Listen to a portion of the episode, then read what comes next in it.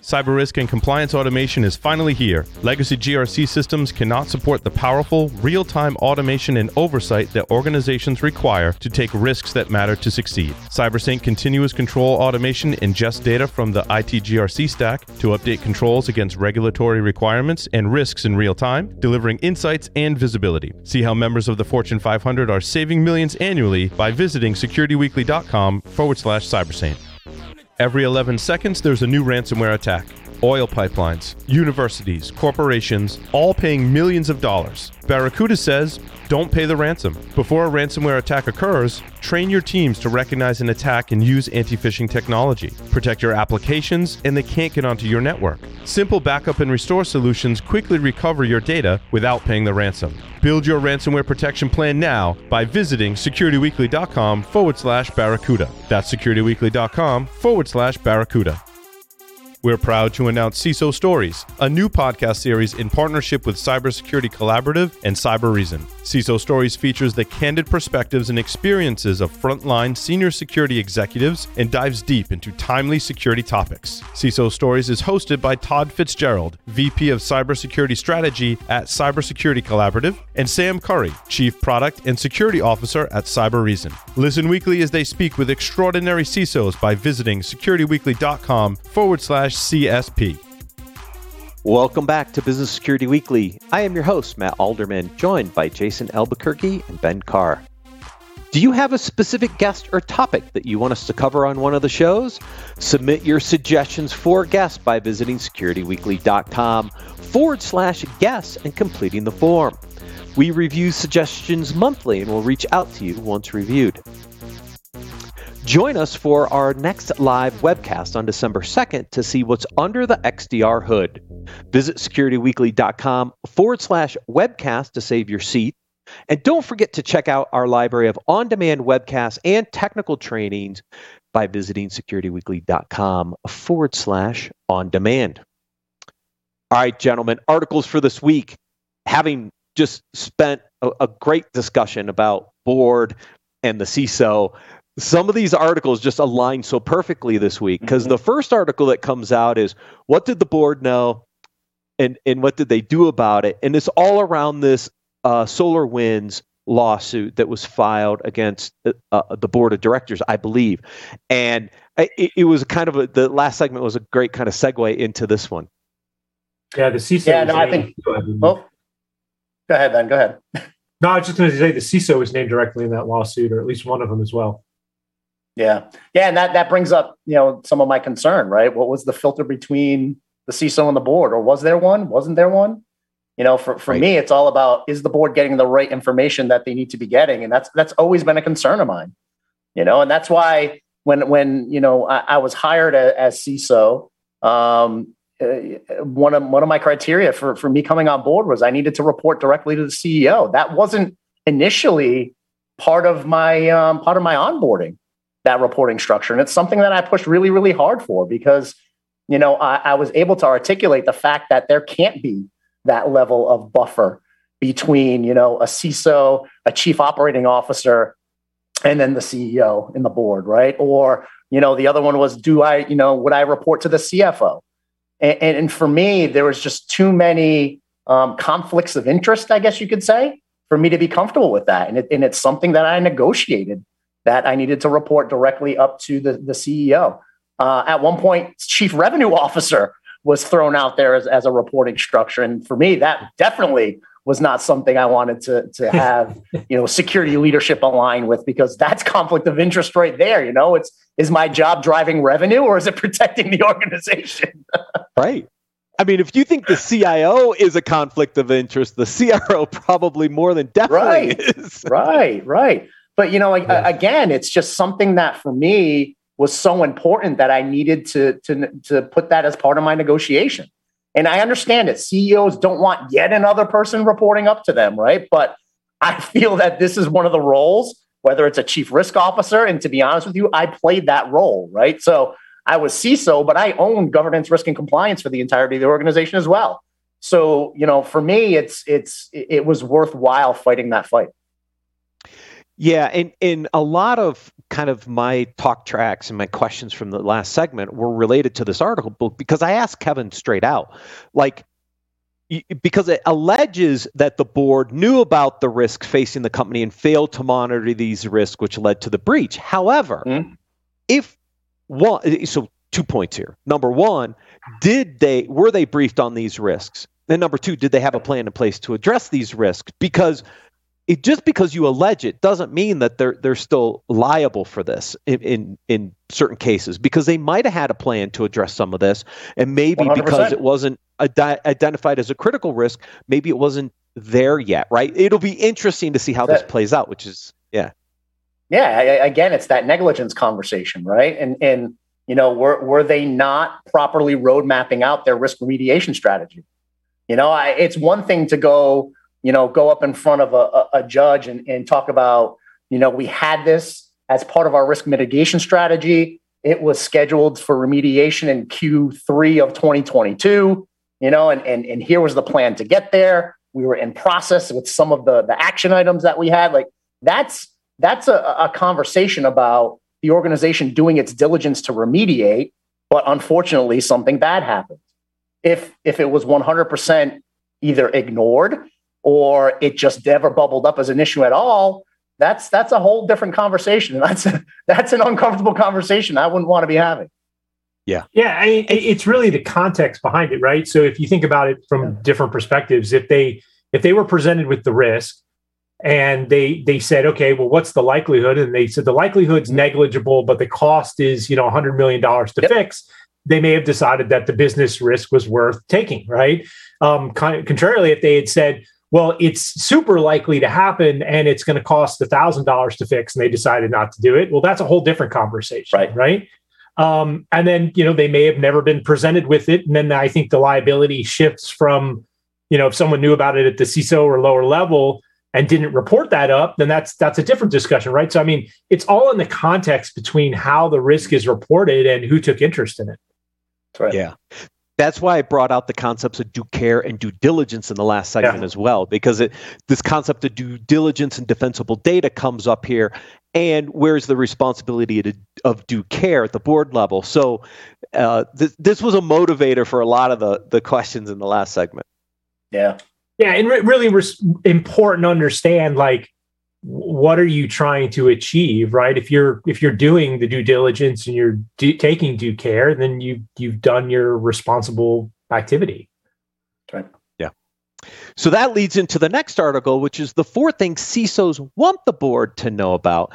Um, and, and the, the first couple just make me laugh. Like you, you know your cybersecurity budget should be more than 1% of your overall IT spend I mean, how long is we? How long have we been having that debate? Right? yeah. Right. Exactly. Exactly. I mean, that's come on. You know, you, there there needs to be a level of investment. So let's uh, let's get past this whole one percent of overall IT spending, and let's look at the risk and let's invest properly. Done. You know, the one thing I the one thing I did take out of that first bullet was I, I found it interesting that they they said you know on average it's four percent of IT spend. Um, but then that begs the question of like, are you underfunding IT? Right? Because if you're not funding IT at only half of what it should be funded, well, that 4.7% is still way underfunded. So, but, but, I, I but then again, I question why it has to be part of the overall IT budget. Why are we still? Well, that, that, was my next point. IT? Yeah, that was yeah, like like sh- like it should be its own budgetary item, and you need to look at it like is it yeah, well funded? overall percentage own? of revenue. How about that? Yeah, there you go. There you go. Right. let's let's shift the conversation beyond IT. Yeah. Let's yeah. get away from this being, part, it, being part of IT spend. Let's look at a spend based on overall revenue. How about that? Yeah, the premise behind it itself was was poorly was poorly done. Right. That that was yeah. where I was getting. I, I absolutely hate that conversation of equating it to IT spend. Hate it. And, and here's why. Here's a really good example why.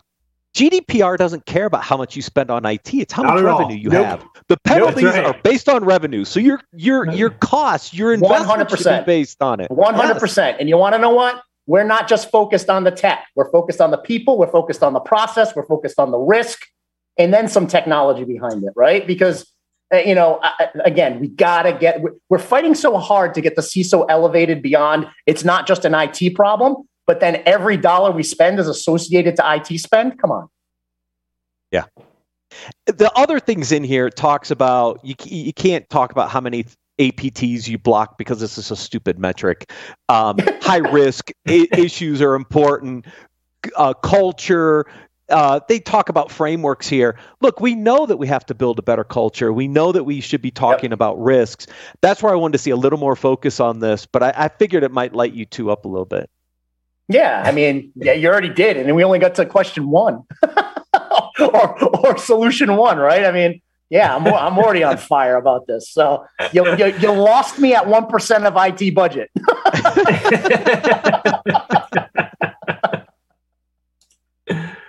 All right. So it, then I'm going to move to the next article, article because only four in 10 organizations have a CISO. So 60% of the organizations don't even have this conversation. Of course. Like that's all you need, right? I mean, you just need a passing couple companies and everything's great. I, I, I can't understand any public company, especially a fortune company, Fortune 500 that would have the lack of a CISO or, or eh, call it something else, but somebody responsible for cyber within the organization it blows my mind. I agree. And I mean, honestly, it's not it's not even just publicly traded companies. It's God, I mean, even if you're an SMB, have a partner that you work with. I mean, we know that even SMBs are are they're under attack so much. And you know, I, I had to have the unfortunate conversation with the business, and they're not an SMB. They're they're a little bit larger than an SMB, you know, and they they came to us for an incident response activity. And and ultimately, they got to the point where they're like, you know what? I think we're just going to have to close shop. They were hit with they were hit with ransomware. Their their cyber liability insurance lapsed, and now they're looking at the spend and having to you know remortgage the owners having to remortgage their entire lives. And they got to the point where they're like, I think we just have to have the conversation about shuttering the doors of this business. It's a business that's been around for 35 years. Hmm. 35 yeah. years. And they're talking about wow. shuttering the doors, right? And, and what and would have been the cost? If, if, what would have been the cost over the last five years if they had had a program in a CISO? Like, and that's it, it right? right? Partner with an organization. If you can't, if you can't yeah. afford to bring in the FTE, or you don't have the appetite to bring in the FTE, partner with an organization who can bring you over that finish line, right? And really help you build a program and then manage it over time. Yeah. And and back to your one percent question, forty-seven percent believe they're not spending enough on cybersecurity. Yeah, because if you're only spending one percent of the IT budget, of IT course, budget, right, right. And then and then the IT budget may be you know neglected, and it's like two percent of overall revenue or whatever. You know. exactly right. Oh, I love when you guys get going. so easy to fire so, us up. So Ben, I'm thinking, I'm thinking, you know, when when Matt sits down and he tries to get the articles together, he's like, "Ooh, this one's going to get Jason going. Oh, that one's going to get Ben on fire." I'm just seeing so many good book ideas. We need a uh, so you want to hire a CISO book, right? Or That's Dummy's right. Guide to Hiring yes, a CISO. Yes. Like, yep. Yes. T- time to co-author right. a book together, fellas. yep. There we go. Uh, the CISA, the CIO's role in helping cybersecurity. Now, I, I, think instinctively we know this, right? Like it's yeah, about get out of the way, right? Yeah, like, don't be a filter. we talked about it earlier, right? Move aside. That's it. That's it. Right. Do not be a door. Be a window. stay stay in your bubble and communicate with with everybody else right yeah, i yeah. mean yep yeah. Yep. oh gosh. One hundred percent. It's the truth, though. It's the one hundred percent truth of of the fact that this day and age, the cybersecurity leader should be reporting up to the executive of the organization, the chief executive of the organization. If not, the chief risk officer, I think, is another good one, good good position to be aligned to. Uh, simply because you won't get the filter you won't get the conflict of interest. You know, we talked about it earlier. You know, would it have made sense for me to report to a chief revenue officer? Absolutely not. Would it have made sense for me to report to a CFO? Absolutely not. Right. So, you know, we just we we have to be smart about the reporting structure and and and realize that there's conflicts of interest that could adversely affect the organization if there's a filter in place. Yeah. Yeah. Absolutely. All right. The last two articles are a little a little easier. All right, so I can I can breathe now. Yeah. you get your blood pressure down, Jason. Five new rules for leading a hybrid team. Uh, I, I you, look. I like to bring in these leadership articles uh, yeah. that help people, right? Because we're in this really interesting transition period still. Like I haven't yep. been to studio since like May, right? Everything we do is remote. It's you know, mm-hmm. so w- when Harvard Business Review and some of these other places bring out some of these tips and tricks, I think they're good for leaders to really think about. Like, how do you want to work with your teams in this remote world. Uh, ben and I were talking earlier this morning about some stuff uh, from a remote perspective, right? And, these tips, I think, are are things you really have to think about as a leader. Uh, the first one I love, like make work purpose driven. Like this is what your employees want. They want a purpose, right? They want to be there to deliver on a purpose. And every time I've left a, a job, it, it one of the main reasons was the purpose was gone. Like when the yeah. purpose is gone, not staying. Like so, it, engagement. So, so, so Matt, I'm gonna I'm gonna interject here really really quick, right? Because the title of the article, and, and for me, words matter so much, especially when you're reading an article and and you have an author and five new rules for leading a hybrid team. Now let's take a step back. Make work purpose driven. Is that should new? I be doing that only hybrid, or should I have been doing that the whole time? I would argue well, the whole time. Trust your people I, more than is feels comfortable. Is These are new? things we should have been doing, no matter what. Trust your people more than feels comfortable. Um, should have been doing that, even if it wasn't a hybrid environment. Provide clarity. Um, yeah, should have been doing that as well. I'll sit back and say, all right, learn in the small moments, send people nudges. Okay, you don't have the water cooler conversation anymore. You don't have the I used to call it the drive by where people would walk by my office and go, Oh, your doors are open. Oh, all right, let me come in. All right, I can mm-hmm. take that one, send some nudges virtually. Cool. Include everyone. Yeah, we probably should have been doing that before as well. so for me, it's like, wait, hold on a second. Are these yeah. new rules, or is this the shit we've been neglecting? No, hey, Jason, now all of a sudden Jason, it's coming you, out as a hybrid when you go back into the office, just don't include everyone. That that's the lesson here, right? That. That's only right. pertinent in a hybrid environment. I, yeah. I mean, you understand where I'm coming from, right? Yeah. These are things we I should do. have been doing the entire time. Right. But probably things you have to focus on or work harder at in a hybrid environment. Sure. But you should have been but they're not five new rules, Matt. They are not five new that's rules. True they're, they're the five old rules that you really need to concentrate that you forgot on about, in a hybrid workflow. And screwed it all up, and now you have to rewind and do it retroactively. Got it. and here's why. Here's why. Right? We've seen what four million people just resign, like literally step out of the yes. workforce. Like I'm yes. done. Yeah. There's 10.4 million jobs. I'm out of here. I'll get something new exactly right. Or the, or this is why. Even, this is why. They, this is why they may not get anything new. Actually, they may just be like, "I'm done with all the BS. I'm out of here." 4.4 people million leave their jobs when you have 10.4 million job openings. All we did is we just increased our the number of jobs we need by like 40 percent.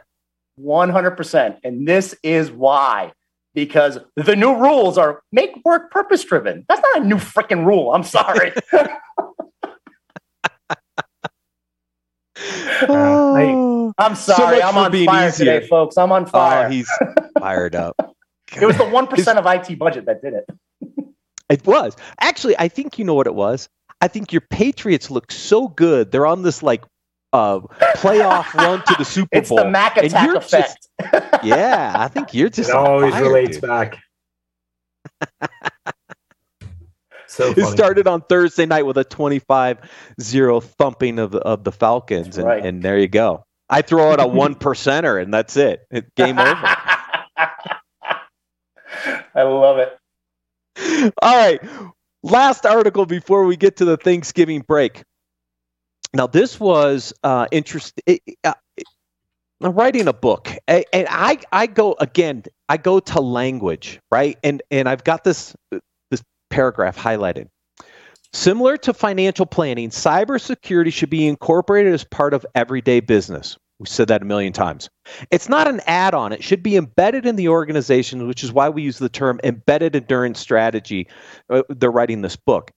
But I stop and I think about that for a second. Like, embedded endurance strategy. Is is that what this is? Like, I'm not quite sure that's it either. Like, I, yeah, right. I, am right. curious you guys' thought on that term because I'm not sure that was what I was expecting. No, I mean, I, I would, you know, I would call it more of a business resilience strategy.